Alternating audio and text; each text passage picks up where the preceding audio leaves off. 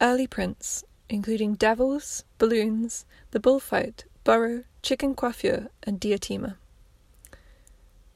These early etchings were mainly proofed by the artist while studying at the Slade and were not editioned at the time.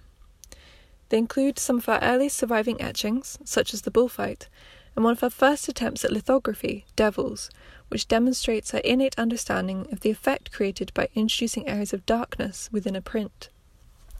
Cartoonish in nature, they also embrace surreal subject matter, such as chicken coiffure. The five etchings were made between 1955 and 1964 and are hung closely together in a cluster at altering heights in wooden frames. The work Devils, a lithograph, sits to their left and is hung by itself in a black frame. The first print, Devils, is approximately 35 centimetres in width and 40 centimetres in height. In the top half of the image depicts a raging fire with flames licking upwards. Encircling the fire is a ring of naked devils with horns and sharp teeth. Their arms are outstretched, perhaps in dance. The white devils, an outline of the fire, are contrasted against the black background. The fire is drawn in quick, thick, expressive marks, and the smoke looks like a soft blur made up of circling lines. Balloons is approximately 15 centimetres in width and 20 centimetres in height. A tree, formed from sparse lines, sits in the middle of the image. A group of figures huddle in the shadows beneath.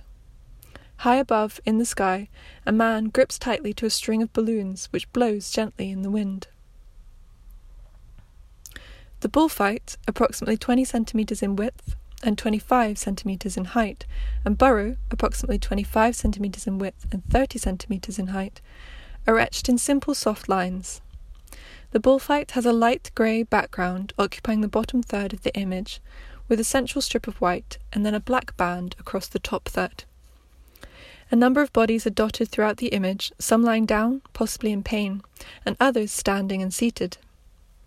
In Burrow, a group of women huddled together in the bottom right of the image, beneath two open windows, from which two figures look out at the street below.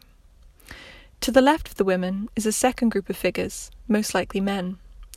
Their backs are mainly turned to us, looking out at the winding streets beyond. The final two prints are produced in a surreal style combining abstract forms, shapes, and patterns.